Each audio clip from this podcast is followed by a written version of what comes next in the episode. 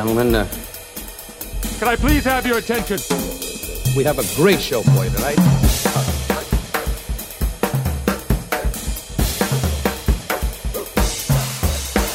Greetings, dear listeners. This is Jonah Goldberg, host of the Remnant Podcast, brought to you by the Dispatch and Dispatch Media. Go to thedispatch.com to find out where the seventh chair appeared. And um, today we're having a return guest. It's only a second time, so he needs three more visits for the gold jacket.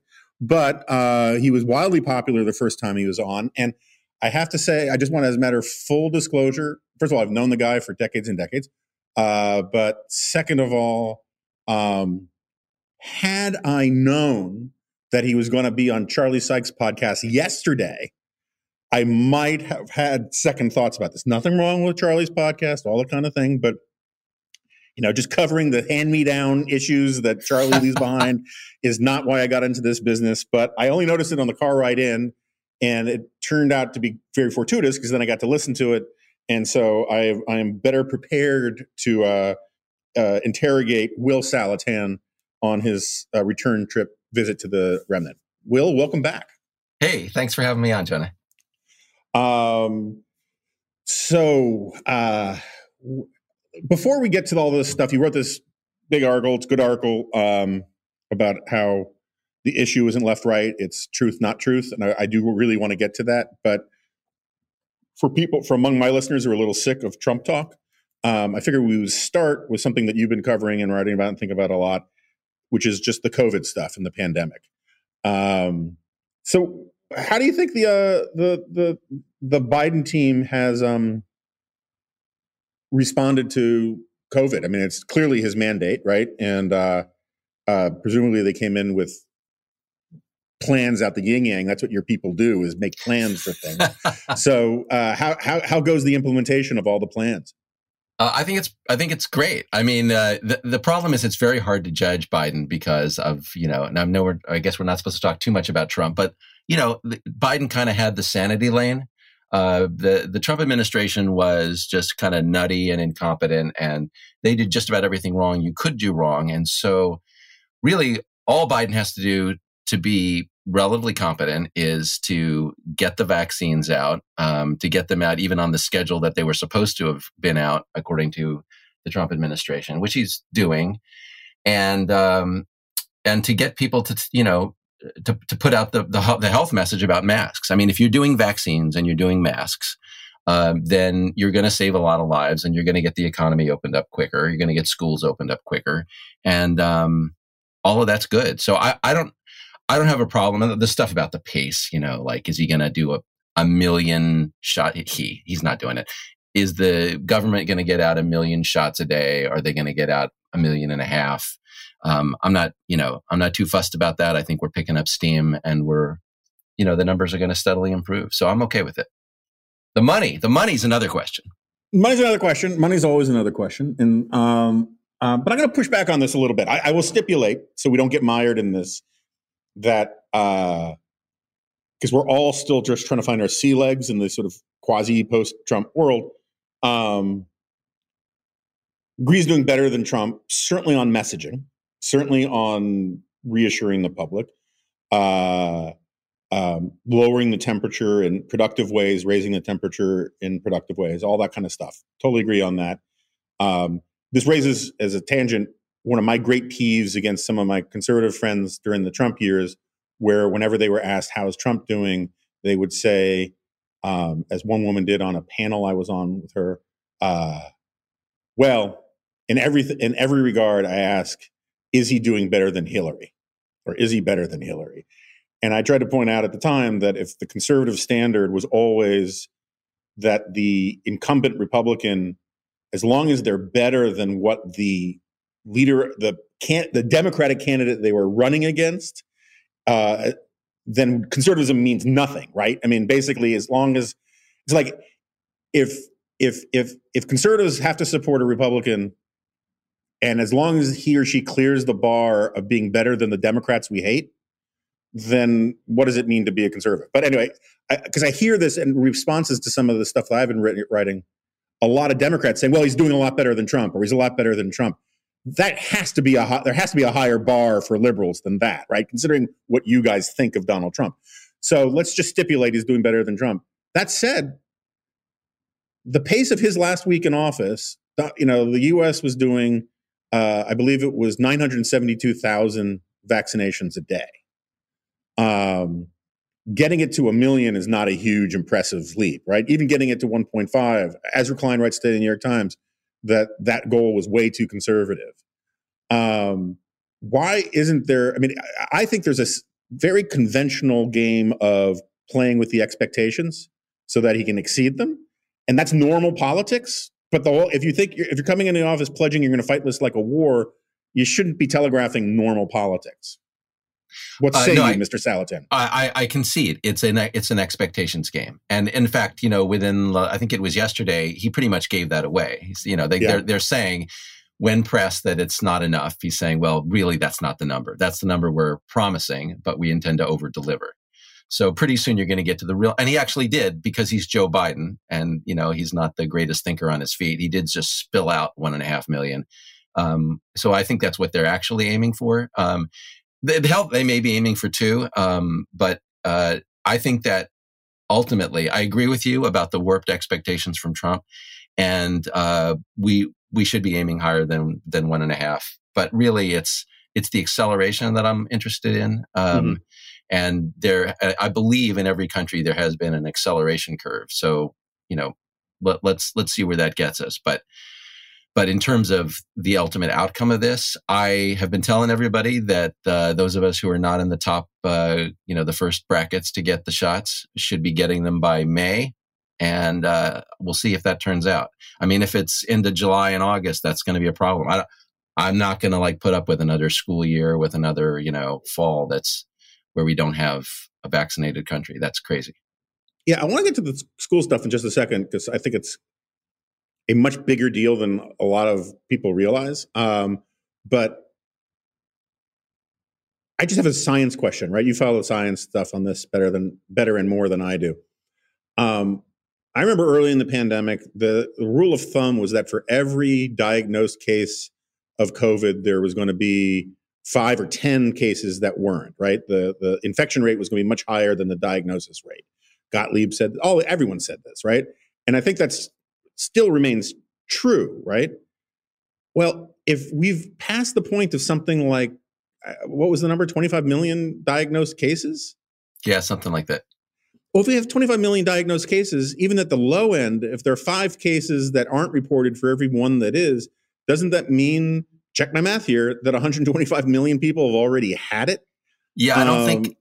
Yeah, I don't think it's five to one. Um, I mean, remember that that's an effect the undiagnosed the un, the undiagnosed infections is an effect in part of in of of testing and so as the testing improved i think that number probably went down but but uh, i don't know what the outlying number of cases is um, but theoretically those people do have immunity and mm. so it could not be we could not your your conclusion there could not be true or we would have we would have we we would be pretty close to herd immunity.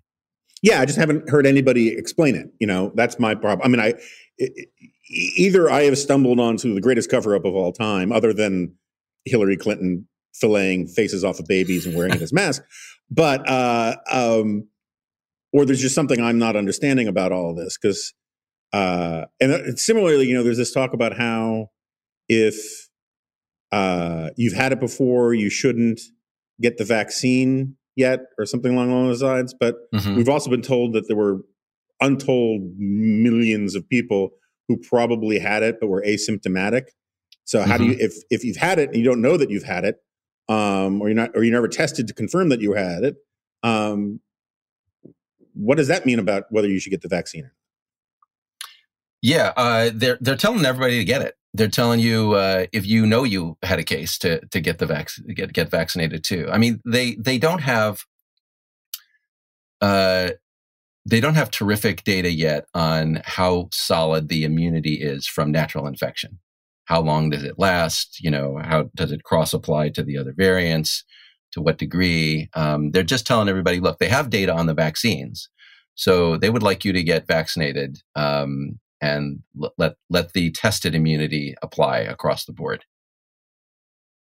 But I still my, my uh, I mean the, the number that was really bothering me is that they're they kept, they kept going up with the percentage of infections that they thought were being caused by asymptomatic carriers. And last I checked, it was mm-hmm. like around 50%.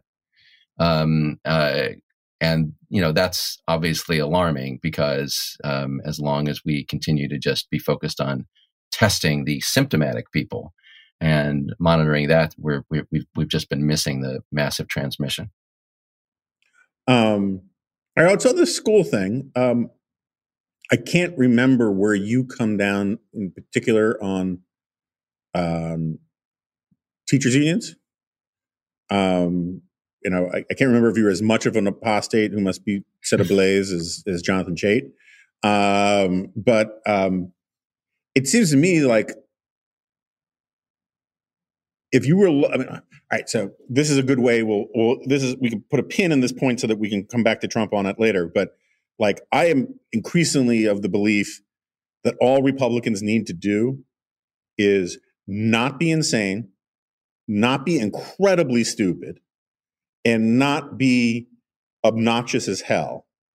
Just be normal, soup eating guys in a suit kind of thing and let Democrats be the crazy ones, right? And if they could, if if they could all just be Rob Portman, boring people to death, uh, Republicans could be a majority party in this country. And um, and I think that like the one of the more substantial drivers of our, cases in point on this is I think the teachers unions are doing enormous damage to their brand with Democrats in ways that they haven't for a very long time. Because in most of the very blue cities, you know, the people who want to be able to send their kids to schools are also Democrats. A lot of them are city workers, they're essential workers.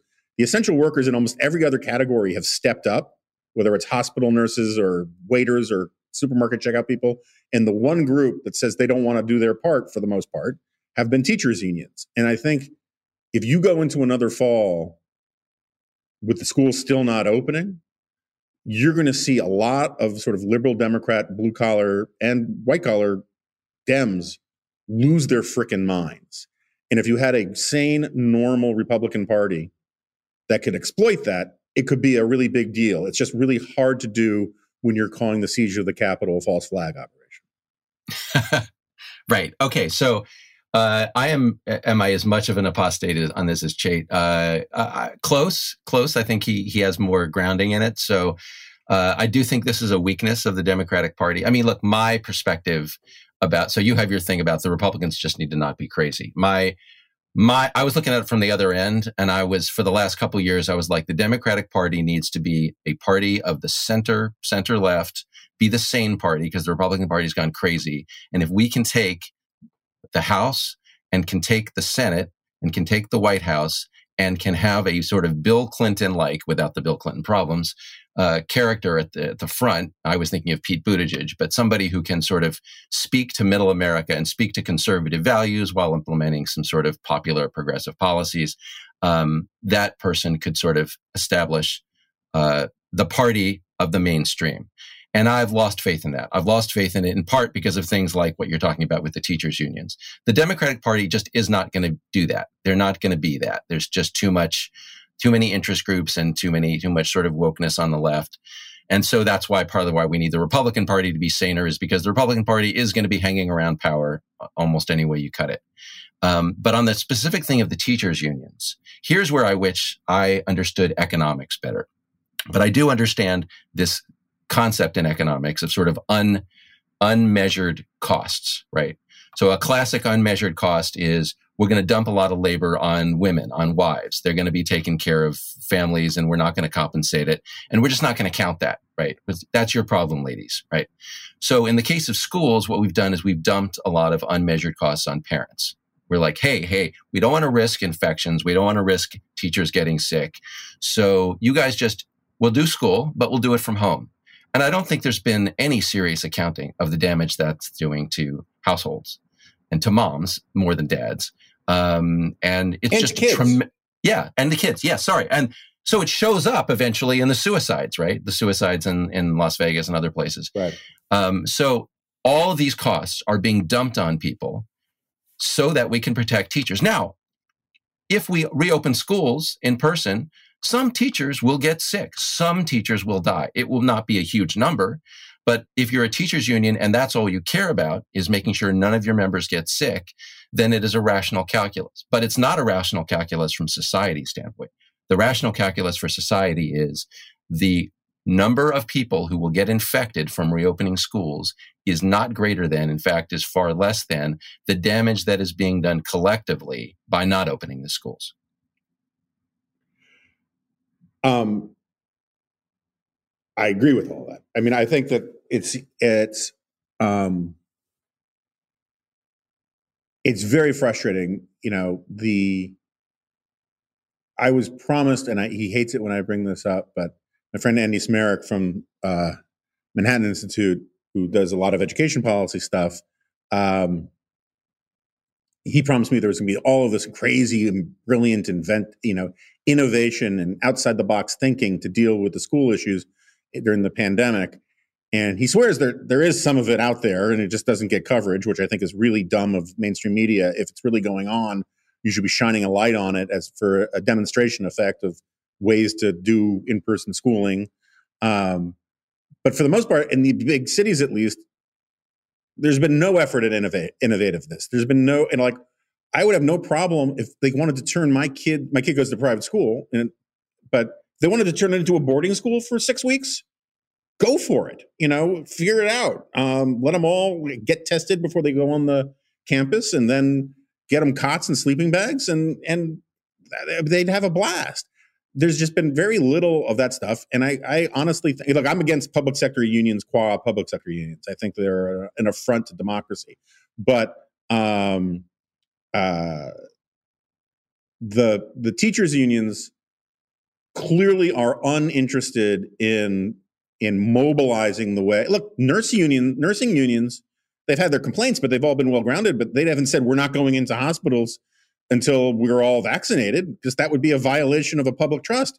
Teachers have gone the exact opposite way, and I just think that there's a lot of palpable frustration from natural democratic constituencies that could be exploited here as a political issue, and also just think as a policy issue. I think it's it's been appall- appalling. Yeah, uh, no, I think that's true. I think parents are very frustrated, and they don't want to blame the unions. And you know what we've what we've just seen uh, from the Biden administration is this kind of political paralysis. Right? They've their their their health people, their science people are telling them it's safe to reopen schools, but they've got the political problem that they don't want to offend the teachers unions, and so they're they what they've the way they're trying to snake their way through this is to say we can't really reopen until we provide more resources to make it safer. Now, it would be great to make it as safe as possible, but we accept costs, some risk all the time. And your, your example of nurses, uh, medical workers is, is a good illustration of that. So, you know, I, I just think this is a case where instead of solving the problem, what we've done is we've shoved the costs into an area where they're not measured and we've just dumped them on the, on the households and the kids and as long as it looks that way, it looks like we can just play it safe, right? It's that, that what we're doing is okay. It's not okay. Okay, let's switch to uh, the 800 pound gorilla. Um, uh, you wrote a very good piece. Uh, I have my quibbles, but uh, I think you're basically entirely right. Uh, the enemy isn't Republicans, it's liars. Uh, why don't you explain what your your thesis is, and then we will have at it. Okay, just let me do a short version of it. The short version is uh, we are in a disinformation war. We're we're in a war that is being waged by disinformation and disinformers. Um, it is concentrated in in the Republican Party, but it is not inherently Republican or inherently conservative. It is it's uh, it's I think Donald Trump basically if not did it, certainly accelerated it. He just brought into the United States this thing that we see in dictatorships where the government just lies to you, just invents, just fabricates, just rejects the evidence of your senses. And um, we're just not used to it. And I think we've been blown away by it. It's, um, and so what we need to fight this thing is a, an alliance that goes from the left to the right. it, it is a cross. It is a nonpartisan, bipartisan alliance um, in which we say this is not about the differences we have and how to interpret information. It's about whether we're going to respect information, whether we're going to respect the difference between facts and lies. And so we have to unite against this. That's the that's the basic thesis. Quibble. Let's hear your quibbles. No, no, no. I, I think you're. I think you're basically right. Um, I think that, um, you know, the my mantra for the last five years is, you know, the one thing I'm not going to do is lie, and um, and I've been dismayed by how many people think it's perfectly fine to lie. And I did not anticipate that there were going to be so many with the same job description as I have who are okay with with lying. Now, lying is a blunt word, but uh, at the end of the day, it's an accurate word. If you're going out talking about how Donald Trump is a lover of the Constitution or that he's, you know, um, uh, you know that he is the hardest working president we've ever had, or any of these kinds of things, or even the more substantive thing, you know, substantive lies, it's lying, you know, and and certainly and there's just been a lot of it, but we don't need to dwell on all that. I think that um, it's not so much a quibble; it's that. So I, I have your conversation with Charlie in my head because again, I listened to it on the drive in, um, and I recommend that people go check out uh, Charlie Sykes's Bulwark podcast if they want to get more of it. I um, you know, I wrote a column a few months ago, sort of on this point about the weird thing that the weird experience that I have of sort of being seen as a centrist now, and um, uh, you know I'm like the house goy at NPR, um, and um, there's this, and it's it's not because I've changed most of my ideological points of view. It's just that I've sort of given up this ability to like. Uh, first of all, I'm not. Part of the problem is that yes, Donald Trump, who's twisted the compass of the right so that Trump defines what it means to be a conservative. And if you don't go that way, um, you're kind of left in the middle because the left is going to define the left as the opposite of Donald Trump because of polarization and, and tribalism, all that kind of stuff. And so now I have like more in common in a lot of ways with someone like you or Yascha Mounk or Bill Galston or whatever, because I'm not into like the they're all evil, we're all good stuff. I can't do that anymore. Um, and instead, you can have arguments about basic public policy disagreements and all the rest. Okay, so the, what I want to what I want to float by you though is I have I'm coming to the conclusion that um, so there, there's a tendency among conservatives, and it, I'm included in it, um, that think that when they are describing the problems with American culture, they exclude themselves. Right? It's like America's going to hell. Look at what these those people believe. And it's become more and more clear to me that a lot of the problems that conservatives point out about society are A accurate, but B also apply to conservatives. and for everything from moral relativism, situational ethics, you know, there's a lot of weird postmodern shit going on on the right these days. But um, a really good example of it is identity politics. And um, the thing I think that you're getting at in your piece that is maddening to a lot of us is that we are treating not only ideological positions as a form of identity politics, but we're treating belief in outright lies as a form of identity politics. That, like, you know, we talk about believers of a, you know, of QAnon as if questioning them is like questioning a Jew's faith or or denigrating a black person. You know, these notions, these more traditional notions of identity, it is now offensive to suggest that people are crazy or lying or believing in lies um, uh, because it's that is a legitimate lifestyle choice, as it were, to be that crazy. And um, and I think that so I want to put it back to you. There's like I think that part of the problem with I, I don't like identity politics and I think that what you're seeing on the right is actually a case, for my point of view, that identity politics are super dangerous because look at what it's look how it's screwing up a lot of people on the right. What do you think of that? Well, I guess I agree with this diagnosis. I'm, I don't know about, I mean, I, I, we need to talk more about what identity politics means. It feels like we're talking about something that's ancient, right? It's just in, it's in, it's an, it's in human nature. Most of these weaknesses are in us and they're just exploited by politicians. Um, and the weakness is to, uh, get attached to something without, uh, either reflecting on it or being willing to reflect on it, right? In this case, a, partic- a pathology, the pathology of believing nonsense. So this this reminds me what you're talking about. The the instance I'm thinking of is you know Tucker Carlson's monologue from a couple of days ago about how they're when they tell you to stop believing these QAnon lies, they're attacking your conscience. really? I mean, that's your your conscience is falsehoods. It's a it's a it is a sickness. I I mean, I agree with your fundamental diagnosis in that we need when we see pathologies we need one of the first questions we need to ask is am i doing this um, because you can clean up yourself much more easily than you can clean up anybody else. And that's a start towards towards healing society. I don't want to say healing but you know reforming let's say reforming. Um, and uh, it, you know it's very easy in politics to say you start out with an idea of this is my side and that's their side and we're in a war. How do we beat them? Here are all the weapons available to me. Here are all the things we can do. Here are all the tactics we can use. And you start using the tactics. And one of the things you don't recognize at the outset, and it becomes a problem over time, is that the tactic comes to dominate you.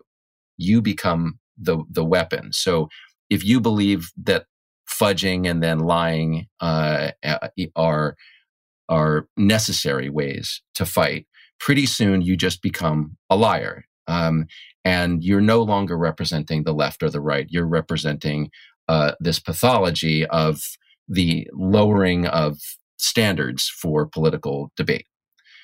Uh, and I think that is. Right. Is, I mean, I think also what you're saying is if you. I was think what you're saying is if you convince yourself that all the other side does is lie, then you give yourself permission structure to lie too. That is an enormous, enormous. The Flight 93 mindset is at the root of so much of this right. evil, right? It's a, uh, I almost wrote a piece on this last year. Um, it was during the Amy Coney Barrett confirmation. And it was the Republicans in the Senate said, when they flagrantly, just in a terribly bad faith way, reversed what they had said about Merrick Garland and just ran through Amy Coney Barrett, they said, you know, the Democrats would absolutely do this to us. That the rationale, it was like a reverse what would Jesus do? it was like, what would Satan do? Well, Satan would absolutely screw us. So let's screw them before they screw us. And society absolutely collapses if that's going to be the way we think. Yeah, I mean, I, I don't want to relitigate the Merrick Garland thing. I think we talked about it last time you were on. But yeah, yeah. Um, the larger point, I mean, this get, it gets at this thing that drives me crazy is, which I think I'm partly responsible for, and I've I think I even admitted to you last time we talked is the the the Saul Alinsky envy on the right over the last 10 years, where a bunch of sort of D'Souzian people, um, and again, I contributed to this. I was one of the first people to go after Saul Alinsky. Of course, I was saying Saul Alinsky was bad, right? I was saying that like he literally dedicates rules for radicals to Lucifer, or you know, more or less, and and that we shouldn't be like this. And then, but what happens is when you convince people that, well, this is the reason why they always win is because they're like this then all of a sudden people like Steve Bannon say we should be like this too. And um, and they start convincing people, and then you get the Flight 93 stuff, and then all of a sudden, what five minutes ago we considered to be a vice in politics is now the indispensable virtue in politics, which is being willing, sort of like, remember um, Marlon Brando in Apocalypse Now, where he just marveled at the sheer willpower of the Viet Cong to cut off every inoculated arm in some village. Um, I mean, like this kind of power worship crap that has come from the right about this this caricature of how powerful the left is has been so internalized that they can't they, they can't they, they've made what they think is the worst standards of the left the highest standards of a lot of people on the right and it's that's how civilizations go down the toilet. Yeah. I mean, the uh, the uh, the pairing I'm thinking of is the one you're talking about. I think Newt Gingrich and Saul Alinsky, right? Newt Gingrich is what happens when you decide the other side is all Saul Alinsky, and we have to we have to defeat them. We have to basically become Alinsky. And, and so you end up here. I mean, just to reverse this a little bit. So for, for listeners on the right who, uh, who feel like we're just talking about pathology on the right, I think, Jonah, you're the one who flagged this the other day. The, the Democrats were saying we need to nuke the, fil- the filibuster because if Mitch McConnell were in power, he absolutely would. and, you, and I think you pointed out, actually, he was in power and he didn't do it. So but this flight 93 mindset they absolutely will screw us even if they haven't screwed us they surely will next time so let's start screwing yeah i mean it's it's it's you know they want to kill us at dawn so we have to get up an hour before dawn and kill all of them you know i mean that's it that's the mindset but on the on the so the identity politics point i mean my point is is that that i mean I agree with you. I mean, I wrote a whole book on this. Identity politics is baked into human nature. It can manifest itself in healthy ways or unhealthy ways. Um, like all human nature, it's it's got good and bad in it, and you. The whole point of a civilization is channeling, is is trying to turn up the dials on the good and turn down the dials on the bad. Right. That's what civilizations do. Civilization is a verb. We civilize people, um, and but my problem with identity politics is that it is, um, it always boils down to a form of tribalism, a form of or aristocracy or or or borrowed virtue, right? I I am good not because of anything I have done, but because of what people who look like me have done or what people who uh you know have my gender or whatever. It's it's it's it's it's it's borrowed glory in a certain sense. And um and and I think that the the the you know the the fundamental one of the fundamentally best things about American culture is this idea that we don't always live up to, but it is something that we're supposed to try to to lean into of taking people as you find them and not thinking just because I've met someone who looks like you, I know everything I need to know about you. Um, and uh, and I think this is a huge problem on the left. I think it's a huge problem in the culture. Um, and I think the right, both sort of the sort of evangelical Christian crowd, particularly, you know, this is a point that that Tim Carney makes is that the most pro-Trump constituency in all of 2016 were self-described white evangelical Christians who didn't go to church. Right. And and Tim also makes this point about QAnon is that QAnon is really just something for someone to believe in. And the problem is, is that it's not. It's horse crap, right? I mean, it, and and the problem is, is that because of the victim culture that you know sort of Tucker feeds and all the rest. If I want to say what you believe in is garbage um, and lies, the reaction from some of these people is as if I had told a Muslim what you believe in is garbage and lies and it's this ideological stuff is mapping over people like a religion and then the religion is fueling this sense of righteous indignation that we get from identity politics. That was just sort of the point i was trying to make. Okay let me i want to ask you a question about this then. Um, i'm remembering now a piece that i did a few years ago about that basically said the republican party is a failed state and trump is its warlord right? So the premise there is that there was a vacuum and the pathologies grow in the vacuum. So QAnon and other pathologies. I mean, I guess my question is what is the root cause? Is the vacuum the root cause? The Republican Party used to have a set of beliefs. It used to have a platform, for God's sake. And it has kind of ditched a lot of that. Now, you may argue with me about it, but from my point of view, there, you know, I watch Laura Ingraham and I'm like, and people like that, and I'm like, what's left of the Republican foreign policy of bygone decades? What's left of of uh, standing up for uh, universal values, um, what's left of um, using uh, American might, um, hopefully judiciously. I guess it's been a lot of it's been discredited by Iraq, but they don't seem to believe any of that anymore. Um, they don't have a. They spend money like any left winger would. Um, I mean, they uh, have to have no no particular stake in in what might used to be called family values anymore. There's endless rationalizations of of Trump and uh, other kind of betrayals of the Ten Commandments. So you kind of have a party that doesn't. I, I, I, I'm, trying, to find a nice way to say they don't believe anything anymore. And so what has filled the void is Trumpist, Trumpism, an attack, the, the cult, um, QAnon, any story, any anything that can unite um, a, resentment, uh, a fantasy, a cult. That stuff has just filled a vacuum, and this won't really be fixed until the Republican Party figures out again something that it believes in that is important and right. Okay, so um, we could get into debate about the numbers or the the the the, the quantity of ingredients in the cocktail you just mixed, which I don't want to do. Let's just say I think you're basically right about the cocktail.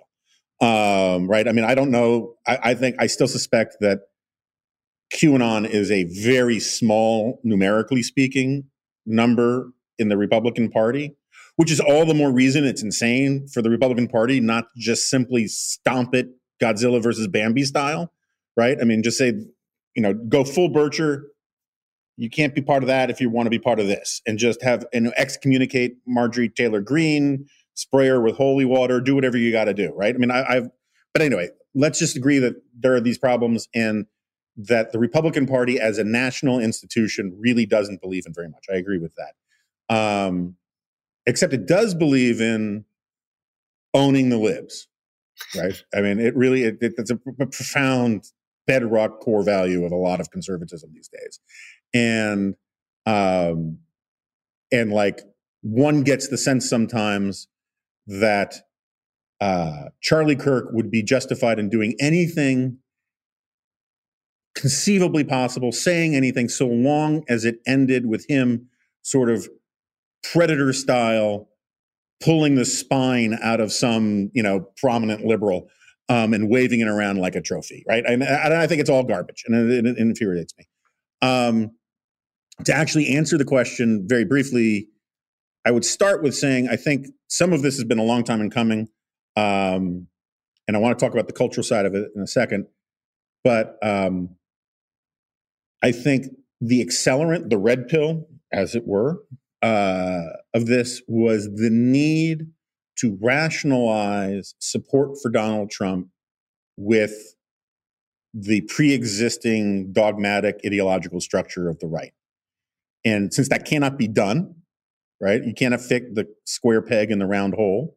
Um, it caused kind of a cognitive dissonance where people just started shedding um, a lot of their old arguments because they claimed that since conservatives never win, who cares about those principles anymore?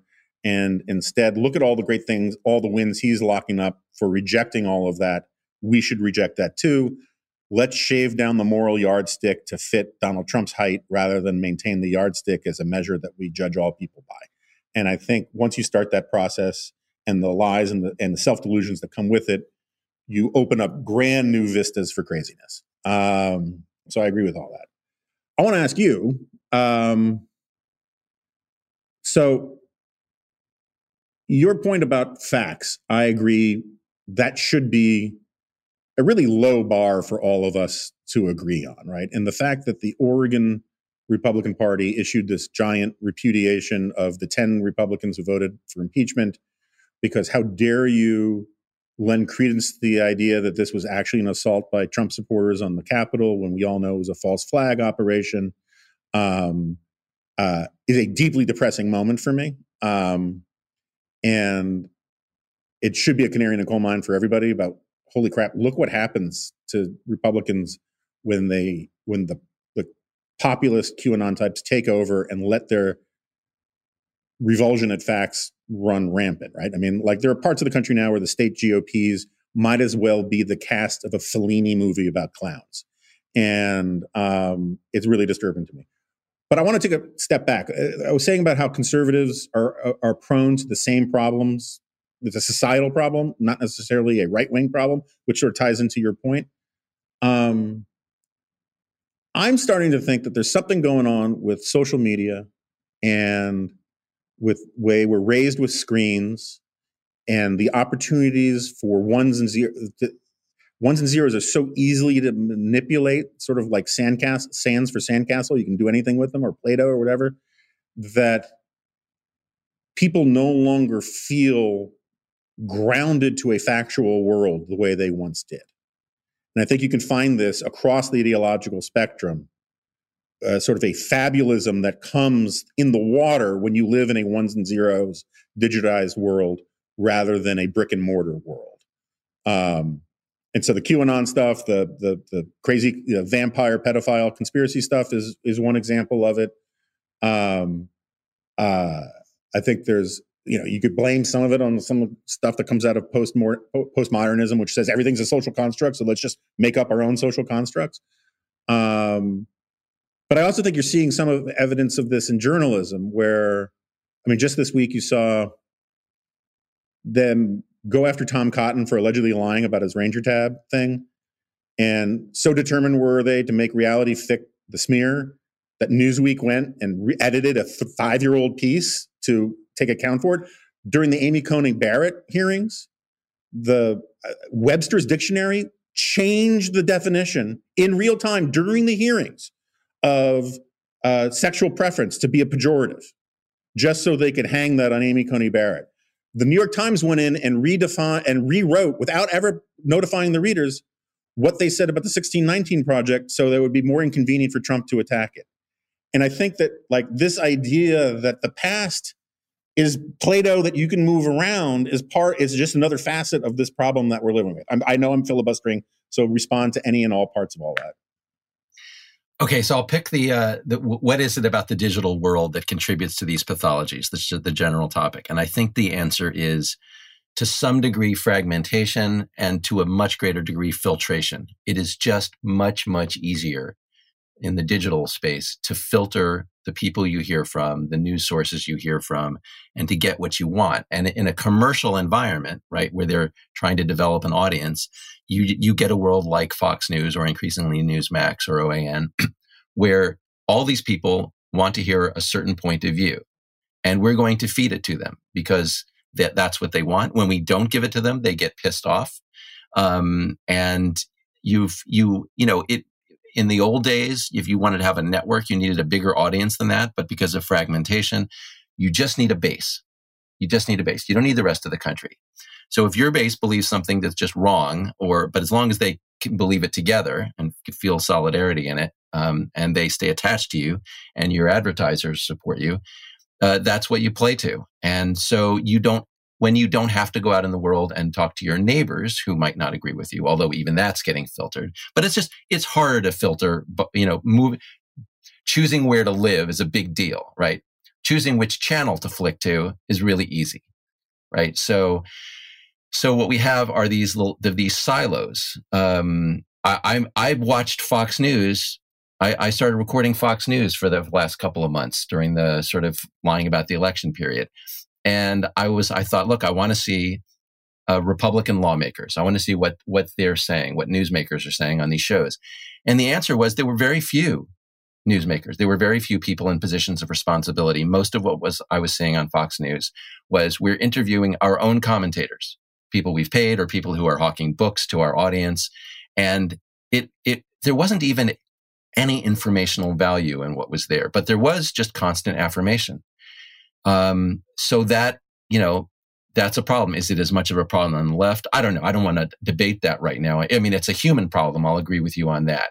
The, the that's, that's, sort of my that, point. Is I'm not trying to make it a right left thing. I, I think yeah. it's a worse problem on the right right now. Not necessarily because, I mean, yeah, I, I think. Let's put it this way: there could be all sorts of crazy stuff going on on the left right now, but it, it and and I think definitionally there is, but it is not wrapped around the issue of whether or not Donald Trump did something impeachable, whether it was an assault on the Capitol, whether it was in effect a, a self coup. And these are plainly like right in the bullseye of the kind of thing people involved in politics, in public policy, and general sort of commentary and journalism should be talking about. I'm happy to have some debates about the transgender stuff and all that, and that stuff I think matters. But the idea of just what abouting what abouting away an assault on the Capitol that you know killed cops and and was you know uh, was you know fueled by a president trying to steal an election. The idea that like as as Nikki Haley said, you know, what's the big deal? Uh, that's that's ludicrous to me. So I, am stipulating to that. I don't want to do a left right thing either because I think this stuff matters regardless of party.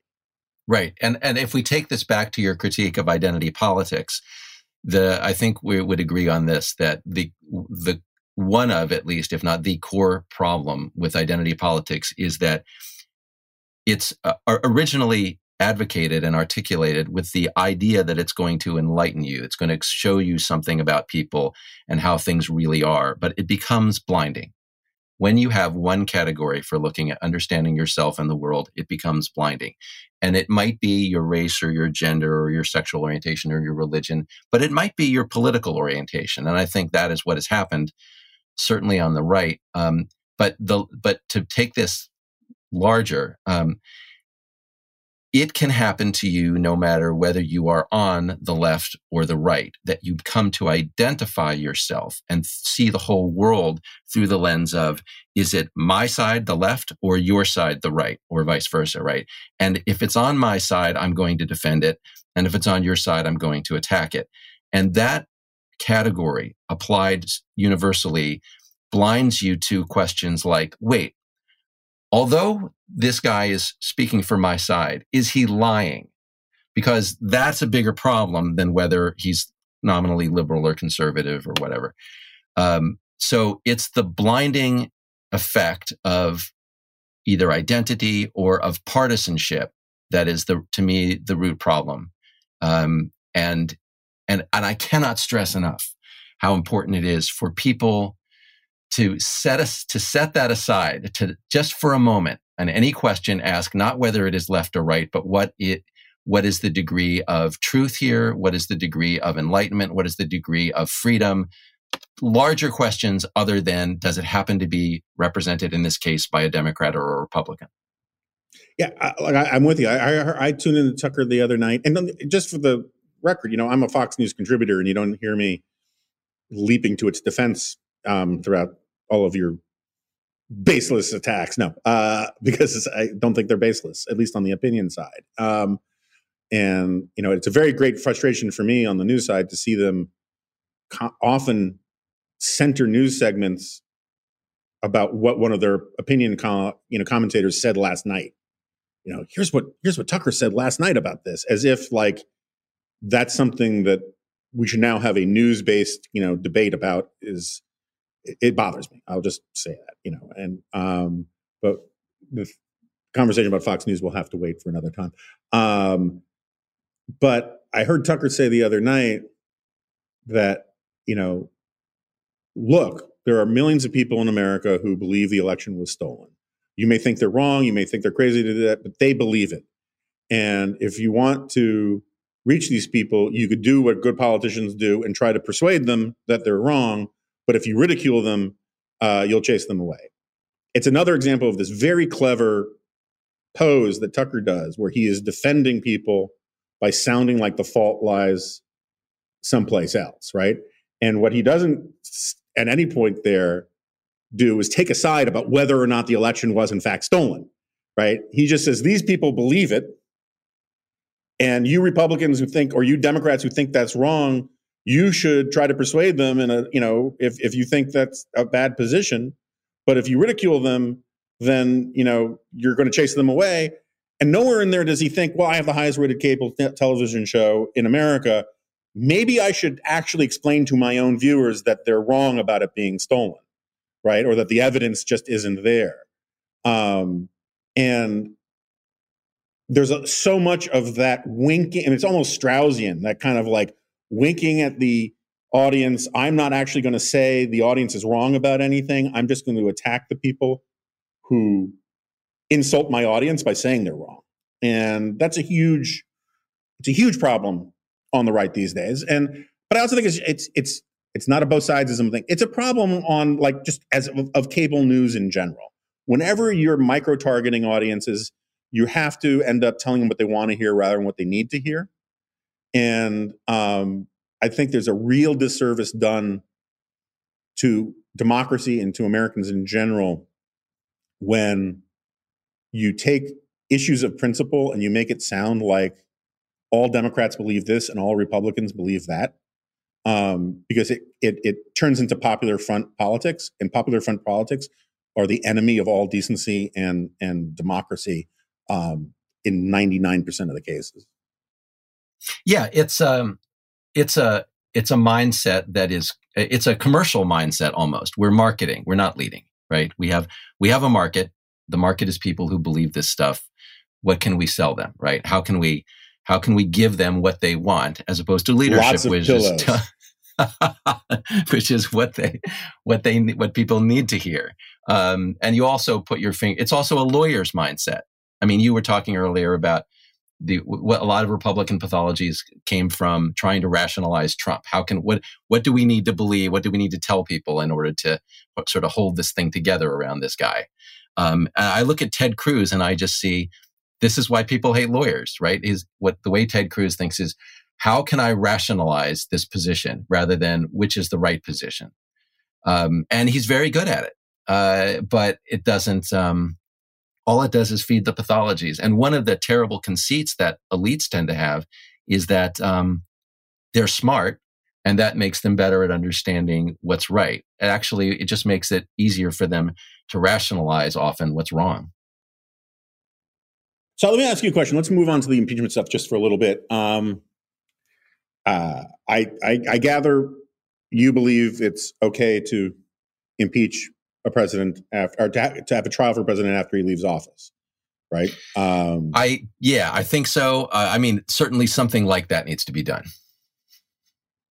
Yeah, so I, I, I agree. I think I've probably been a little like I had a podcast earlier this week with AB Stoddard, and I was probably a little too dismissive of the counter arguments about whether or not it's constitutional. I think there are actually good faith people who you know, like Michael Luttig, I think is a serious guy. Um, I have lawyer friends who are serious people. Ultimately, I come down on the side that it is constitutional. It's kind of necessary, regardless. I mean, like if you think about it, the idea that somehow if you can't impeach a president in the waning days of his presidency, it means you can't have any constitutional sanction for outrageous behavior. All a president needs to do is wait for the last 30 days of his presidency and get away with anything, basically, right? That's nuts. That can't be you know, like consistent with what the founding fathers think and all that. Um, but and one of the reasons why I was so dismissive of it is that I don't for a moment believe that if the situation were reversed, Rand Paul, Ted Cruz, all these people wouldn't be arguing that we have to impeach Barack Obama, right? Um, I guess the question I have is how many of the Democrats do you think did a really deep study of the constitutional issues and um, looked at the Belknap impeachment and uh, and read Madison's comments on these things and, and considered Burke's impeachment of Hastings after he had left his position and reasoned that it was constitutional, or do you think it's just simply partisanship on both sides kind of thing? Well, I, no, I don't think. I think for Democrats, it's just an easy call. It, the question to me is, what's an easy call for the Democrats? It's it's to impeach and to and uh, to convict. It's certain. There's no price to conviction at this point because he's not president anymore. You're not, you know, you're not even upsetting the the flow of government. Um, but they certainly believe that Trump needs to be that, that a sanction needs to be applied, and I, and I agree with that. Um, the Republicans are doing the opposite. Republicans are just looking for what's the easiest way out of this. They, how can I get out of this without offending my base? How can I get out of it without being primaried? And for them, it's you know finding a technical excuse not to vote on the merits of of, of the conviction, and therefore the Rand Paul argument that it's that it's um, too late uh, is just the easiest out for them. They're, they're, they're taking it for that reason. I, personally, my view of this is I actually don't care that much whether it is called impeachment. I think that there has to be, I, I believe in bad guys. Okay. This is makes me a little bit unusual in the Democratic Party. I believe in that there are tyrants. there are tyrants. There are aggressors. That I, I, believe in deterrence. I believe in that appeasement fails and, and brings more aggression, and that that is happening in the United States, right?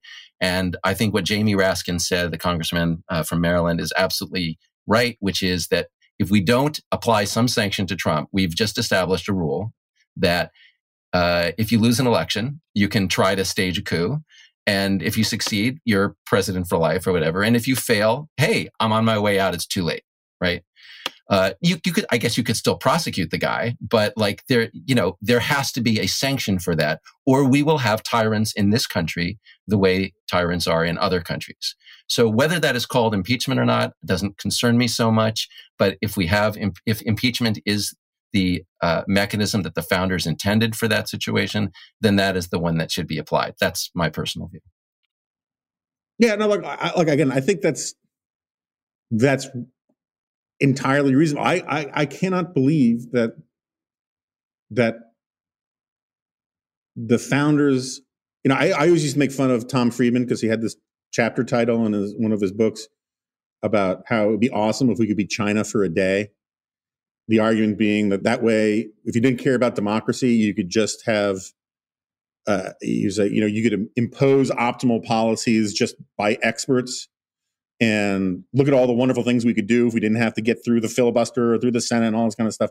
And I always used to mock him, and I still mock him because I think Tom Friedman's suck uppery to China in the 1990s was outrageous. But uh, 1990s and early 2000s. But um, I always used to say, you know, sure. I mean, look at those founding fathers, all that stuff about checks and balances and democracy and the virtues of a republic and separation of powers and and but look, they were just morons because what they should have done is argued for all that stuff for 364 days of the year. And then on the 365th day, it's tyranny day. And you can just get all of these wonderful things done, right?